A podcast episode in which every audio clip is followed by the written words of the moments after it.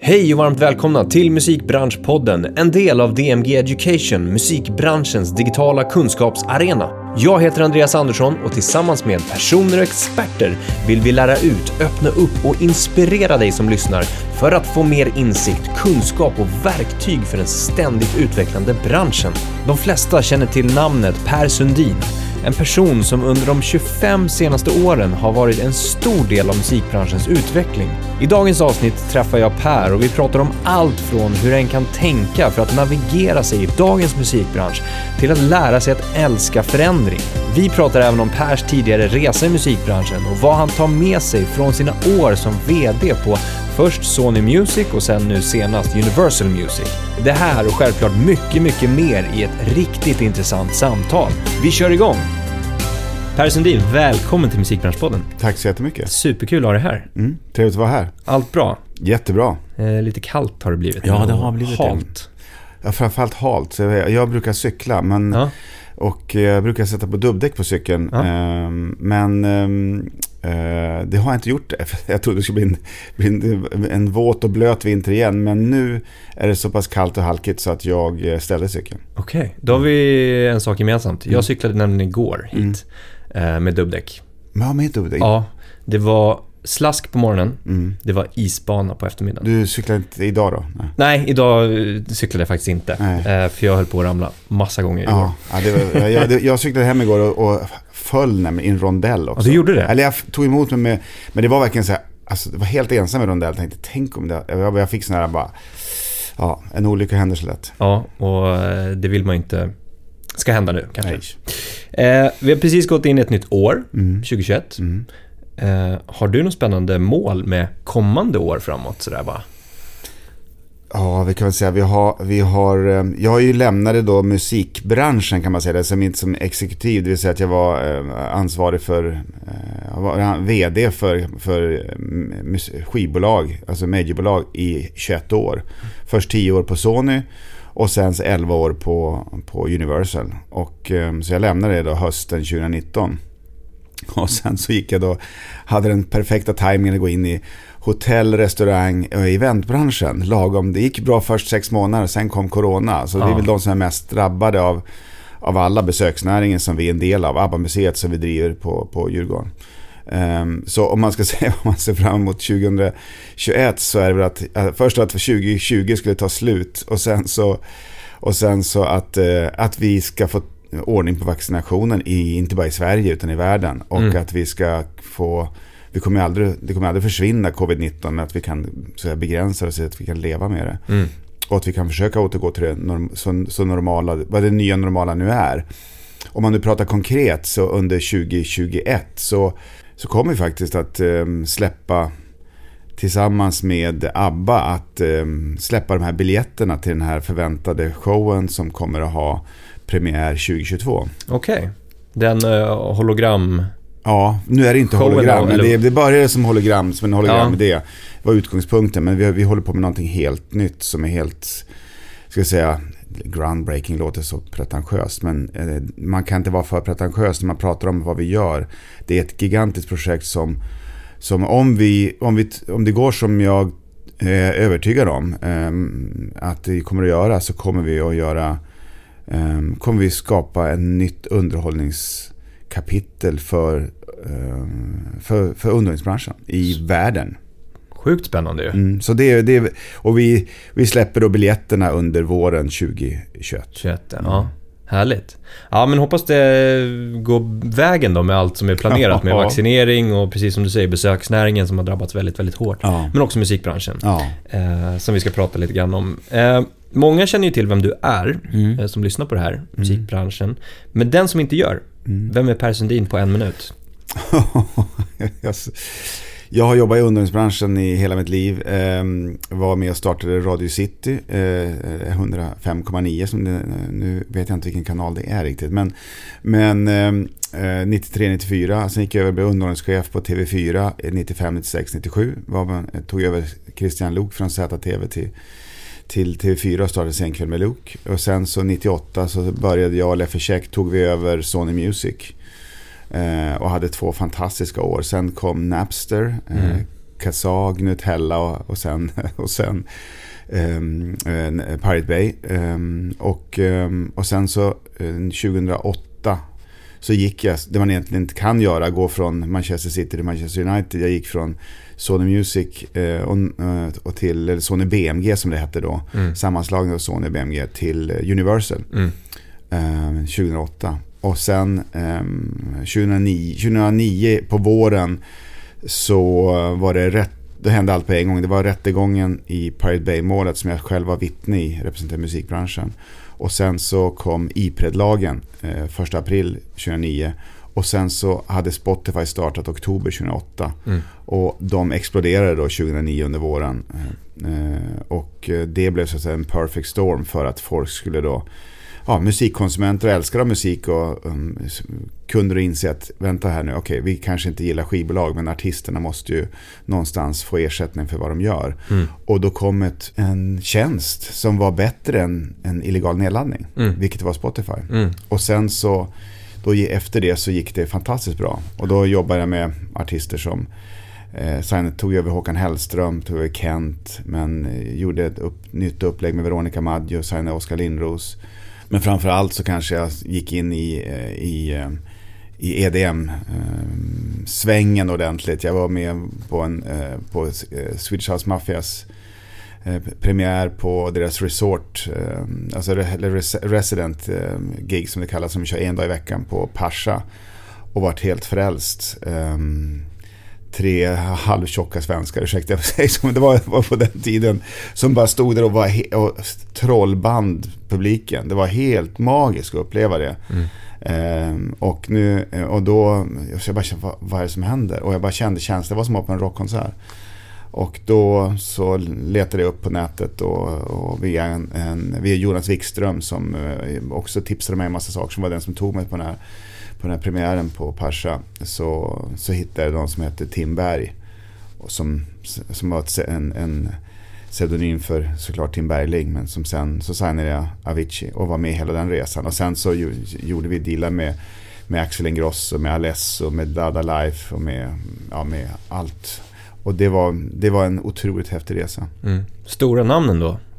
Ja, men jag tror faktiskt jag har haft förmånen att jobba med de största svenska artisterna i, i, i Sverige i princip. Det är några få som jag inte har jobbat med men jag har jobbat med väldigt många vilket har varit en fantastisk förmån och en, ett privilegium. Mm.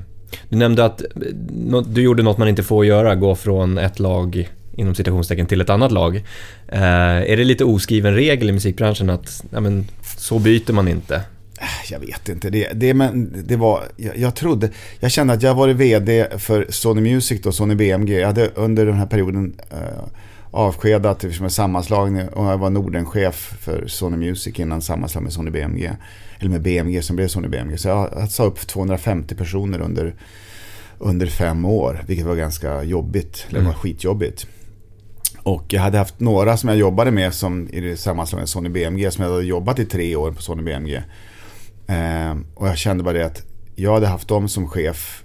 Jag hade varit chef för dem i, i några av dem i 8, 9, 10 år. Några, och jag kände bara det att både ungefär som man, nu pratar jag fotbollsmetaforer igen, men man, man, både de och jag behövde nytt, nytt blod. Man mm. Jag tror att de behövde en ny chef.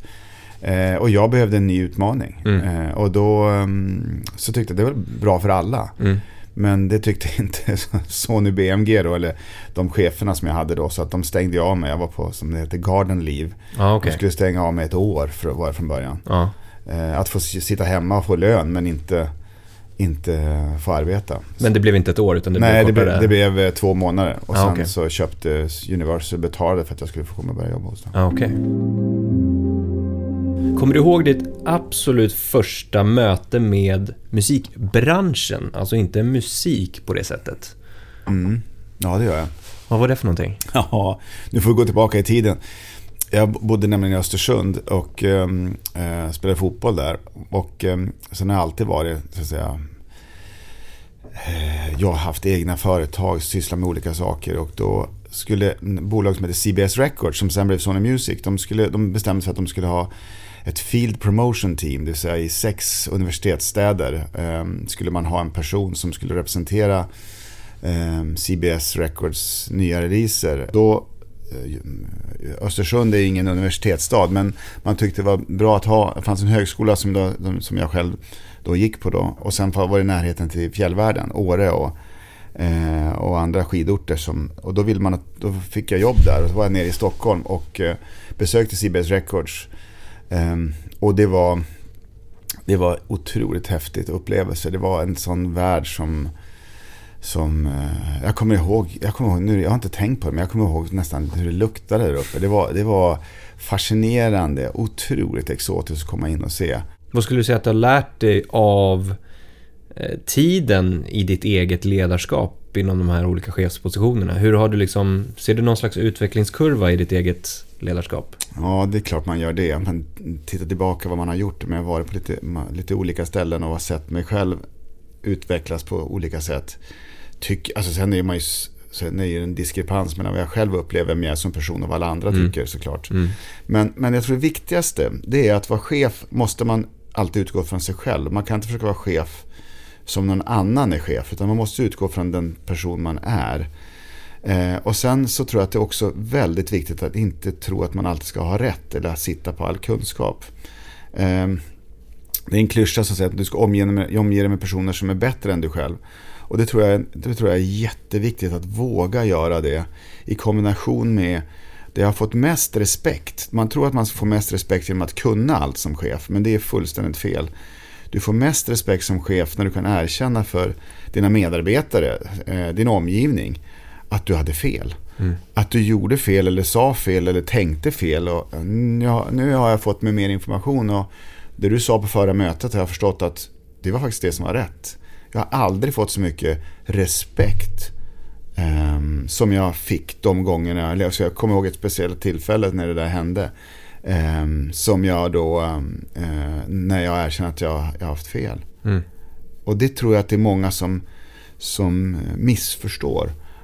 Och uh, är rädda för att uh, Eh, att erkänna att man, att man är människa, vilket alla trots allt är. De tror att man ska visa svaghet, att det ja. är någonting negativt i den positionen på något sätt. Och det är tvärtom, du visar styrka genom ja. att visa svaghet. Att du kan ändra dig. Ja. Mm. Men du, det här, allt som du pratar om nu, det låter ju som att du är en väldigt målmedveten person och liksom måldriven person. Är du det?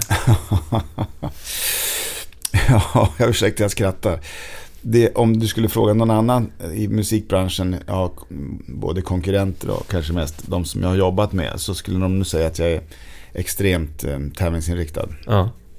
Sen kan nog många uppleva att jag kan vara ganska, alltså, kan jag, jag kan vara lite tuff, lite, att folk kan vara rädda för mig till viss del. Jag kan nog vara ganska, eller kan nog vara, jag är ganska rak. Jag, det var också tillbaka vad man har lärt sig genom åren, att jag det här att man ska tillåta folk att göra fel själva så de lär sig själva. Men under den perioden under, när vi hade när, när vanliga musikkonsumenter eller tyckte att det var deras rättighet att stjäla bara för att, det var, att man kunde stjäla. Mm. Så fanns det inte tid. Jag, jag kände att jag har inte tid att låta folk göra misstag. Utan jag anser att jag har koll på vad vi ska göra. Och då kunde jag peka med hela handen lite tydligare än vad jag kanske gjorde innan. Och det har jag nog haft med mig att ibland så har jag har jag, kan jag uppleva som auktoritär. Det tror jag att folk kan uppfatta mig som. Mm. Ehm, jag skulle nog ändå säga att de, de som känner mig, de som jag har nära mig, eh, vet också att jag, att jag faktiskt är ganska bra på att lyssna. Ehm, men sen när jag bestämmer mig så pekar jag med hela handen. Är det viktigt att artister, om vi, om vi bara pratar om den eh, delen av musikbranschen, artistskapet, är det viktigt för artister att ha, jobba med mål, ha mål? Jag tror att alla artister har mål. Eh, sen har de olika mål. Vissa artister vill, vill, bli, eh, vill bli kända. Vissa artister vill bli, stå på en scen och spela inför eh, för massa människor och tycker att det är kicken i livet.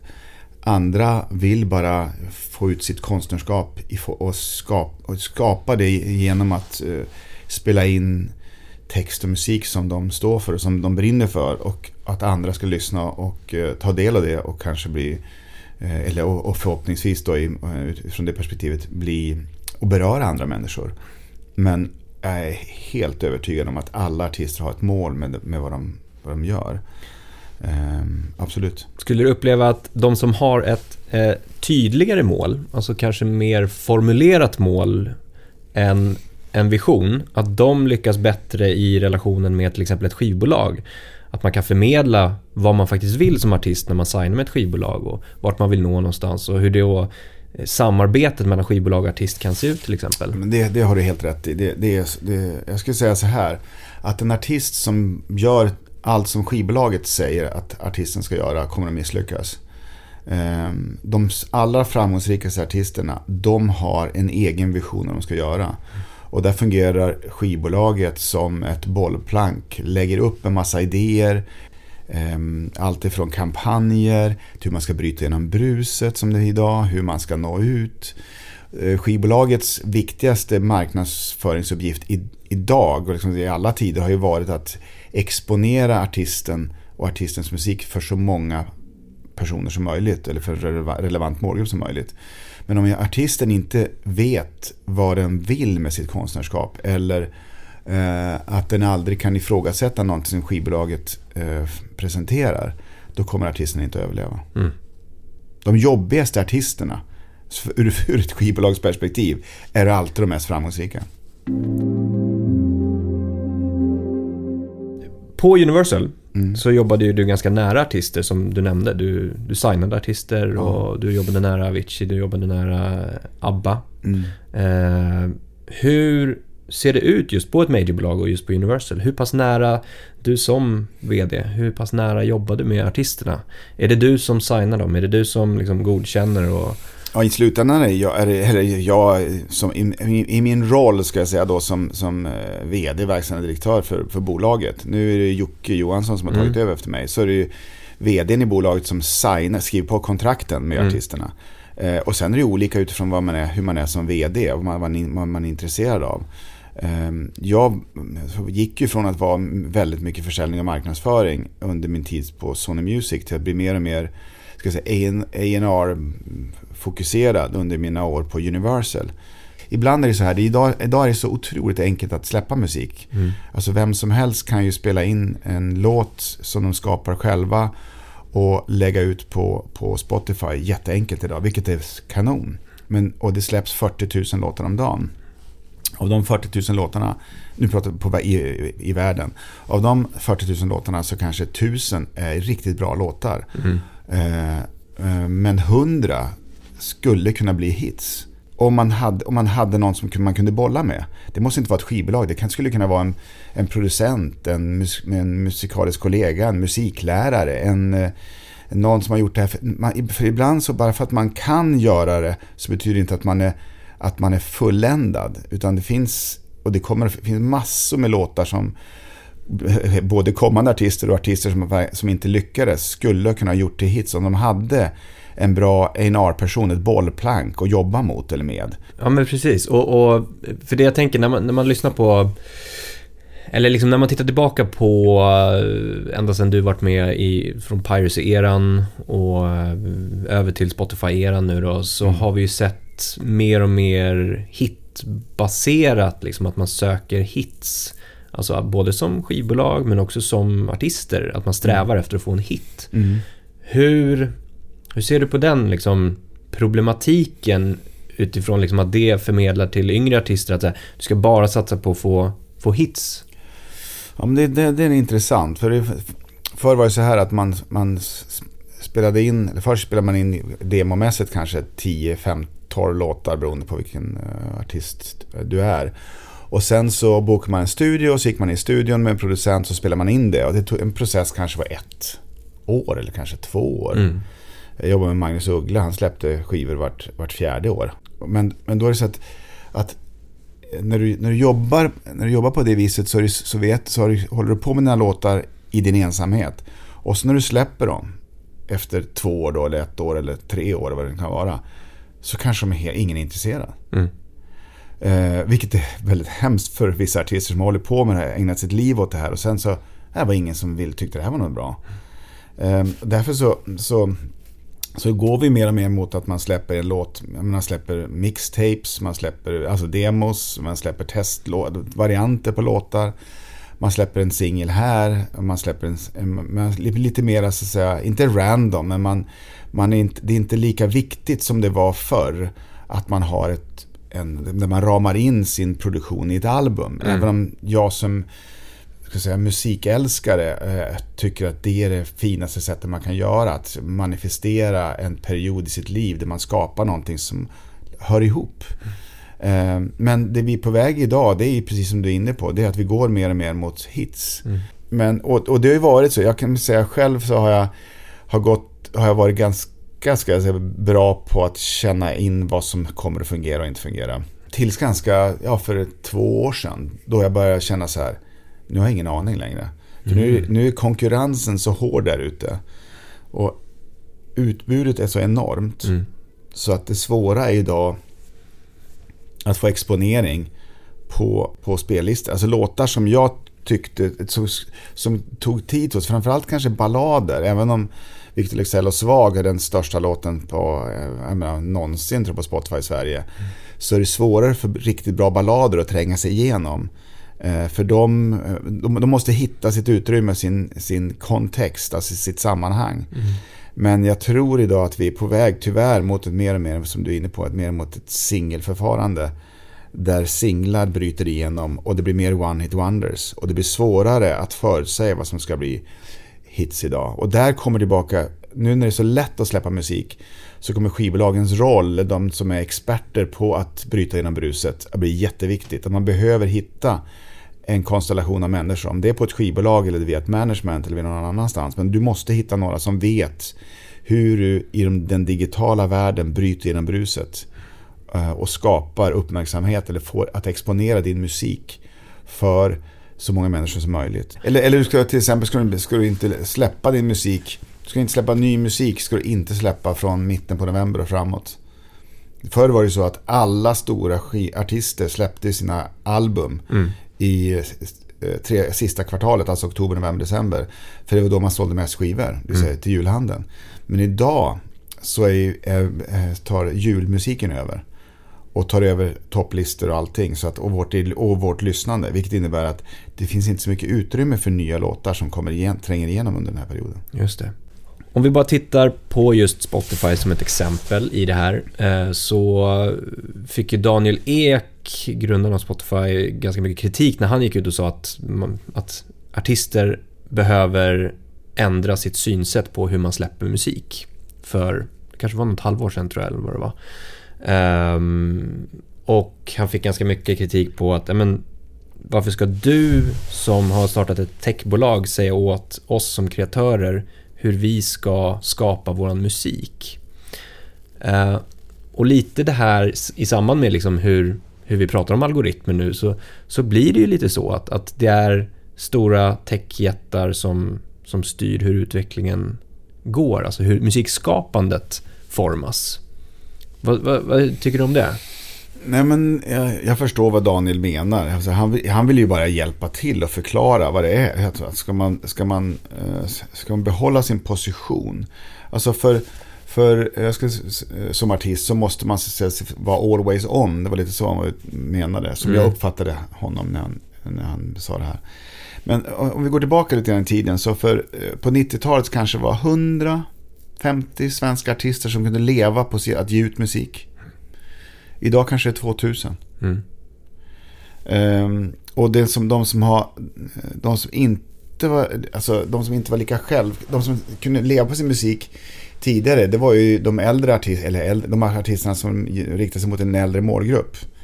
Ehm, de artister som hade en målgrupp som var över 40-50 år, för de köpte alla, de var ju trogna och köpte de här fysiska produkterna som kom ut på CD eller vinyl eller på kassett på den tiden. Men nu i den här situationen som det är just nu när, när om, vi, om vi tar exemplet om vi tar en, en 15-årig tjej eh, som älskar eh, hovet och en 50-årig gubbe som älskar eh, Thomas Ledin. Mm.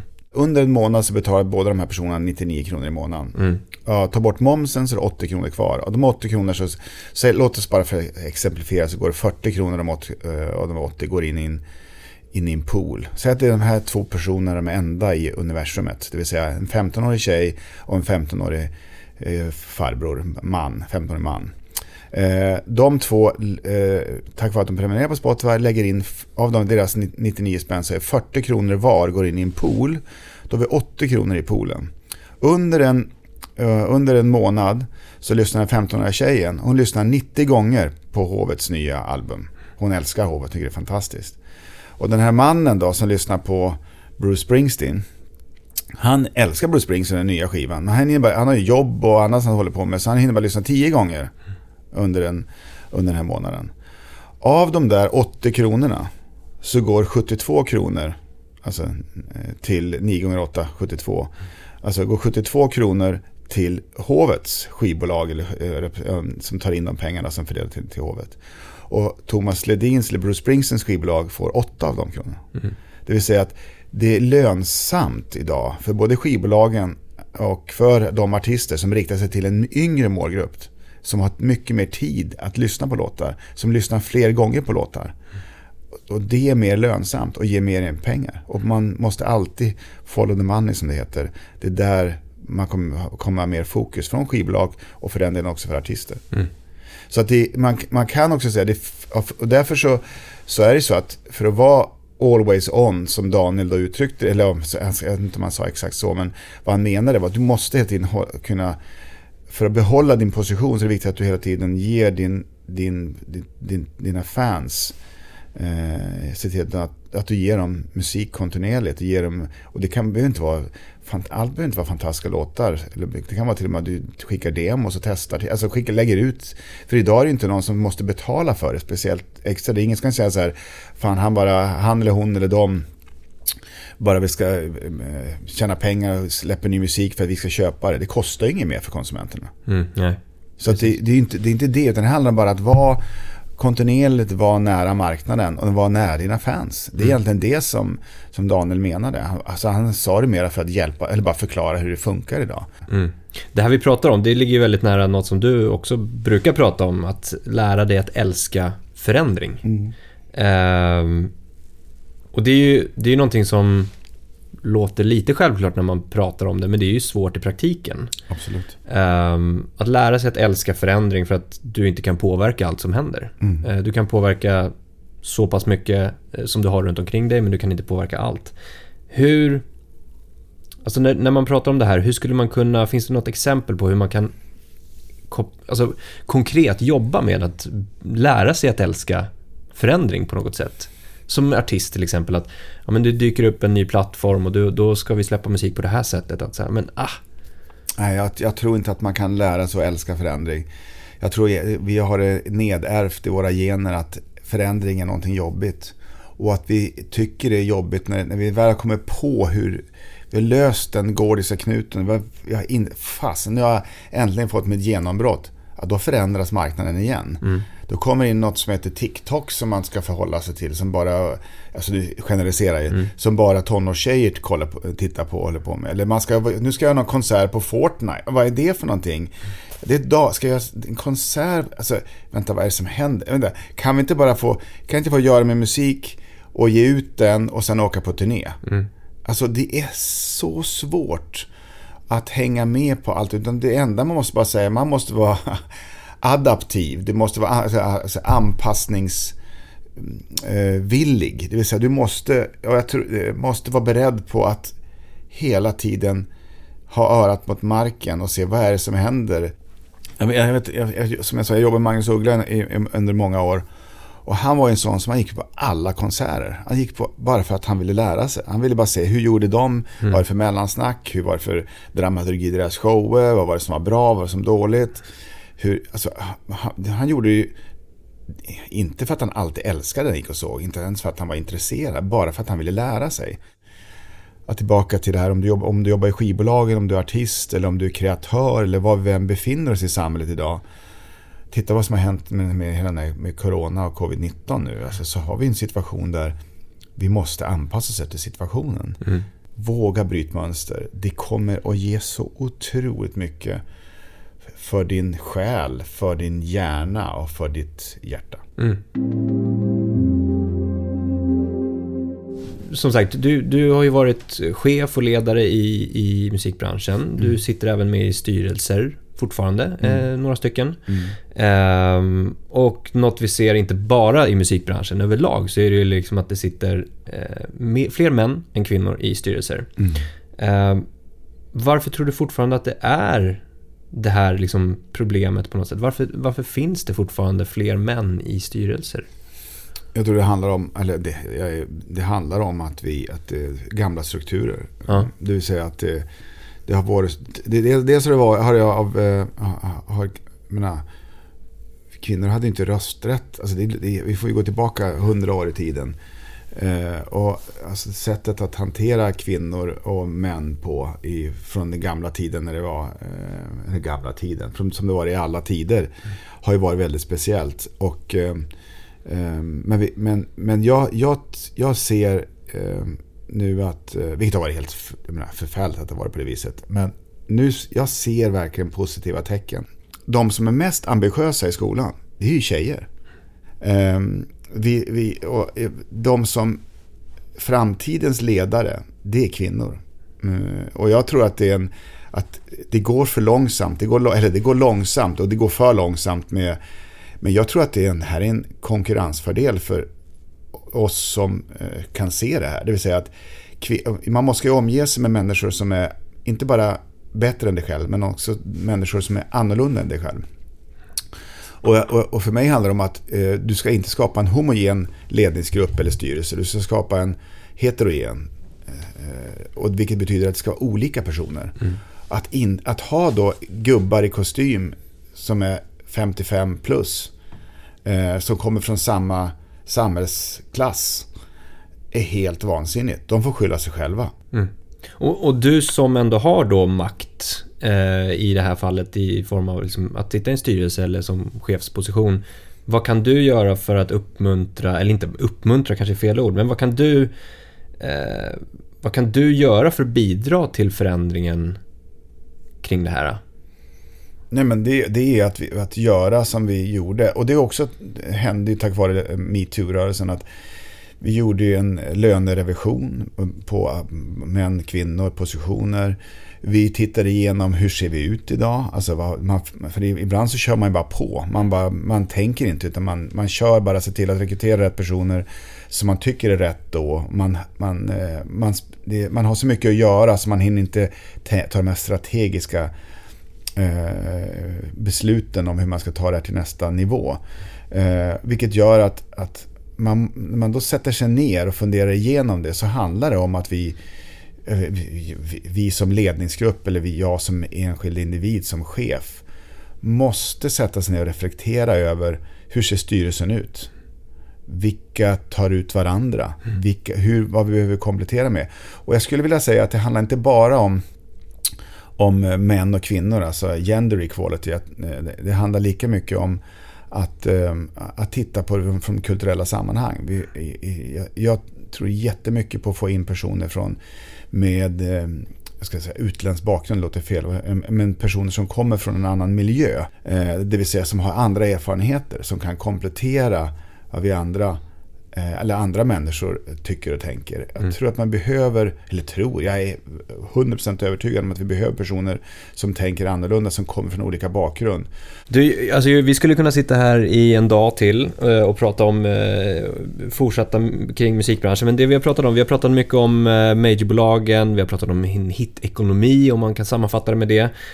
Men en trend vi också ser är ju eh, att en makt går mer och mer mot kreatörer, artister. Mm. Eh, do it yourself eller hip, den svenska hiphopvågen mm. eh, som har slagit något enormt och att ehm, mindre konstellationer och mindre bolag skapas och sådana saker. Mm. Ehm, om vi tittar generellt på hur liksom musikbranschen ser ut idag och kanske säga lite om framtiden. Vad skulle du ge för tips till artister som vill lyckas i, i musikbranschen?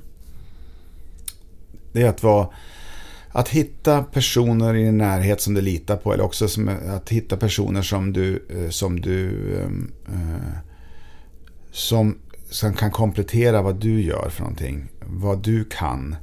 Som kan hjälpa dig med kontakter, eh, som kan hjälpa dig med relationer och som kan vara ibland också vara the bad cup eh, mot andra. Mm. Eh, I kombination med att att om du ska vara, om, att skapa en one hit wonder är en sak, men om vi skapar en långsiktig artistkarriär så handlar det om att vara så nära sig själv som möjligt. Det vill säga att utgå från ditt eget konstnärskap. Alltså vad är det, vad är det du vill berätta? Vad för...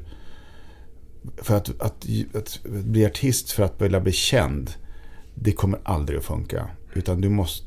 Du som artist, du har någonting att förmedla. Någonting som du känner är... Det kan vara som du känner att du, att du vill berätta eller att du känner att du, en, du har en inre vision om och en tanke om hur musik skapas och att du älskar att göra det. Och det, då menar jag bara tillbaka till konstnärskapet. Att vara så nära det du kan. Och sen så kanske det inte kommer att gå så fort i början. Du kanske, kanske måste ha tålamod. Men om du har det och fortsätter att utvecklas och får tar in feedback från människor som du litar på eh, så kommer du förr eller senare att bryta igenom bruset. Det betyder inte att du kommer kunna leva på din musik. Men om du, men om du gör det och du bryter igenom ordentligt då har du skapat en grund för dig själv med ditt konstnärskap som du kan leva på under en lång tid framöver. Jättebra. Bra tips. Mycket, mycket bra. Per, tack för ett jättetrevligt samtal. Tack själv för att vi fick komma hit. Tack för att ni är så många som lyssnar på podden. Det är ni som gör att vi kan fortsätta. Prenumererar du inte på podden så är det ju faktiskt hög tid att du klickar på den där lilla knappen nu. Och för ännu mer kunskap, gå in och registrera dig för kunskapsbrevet på vår hemsida dmgeducation.se.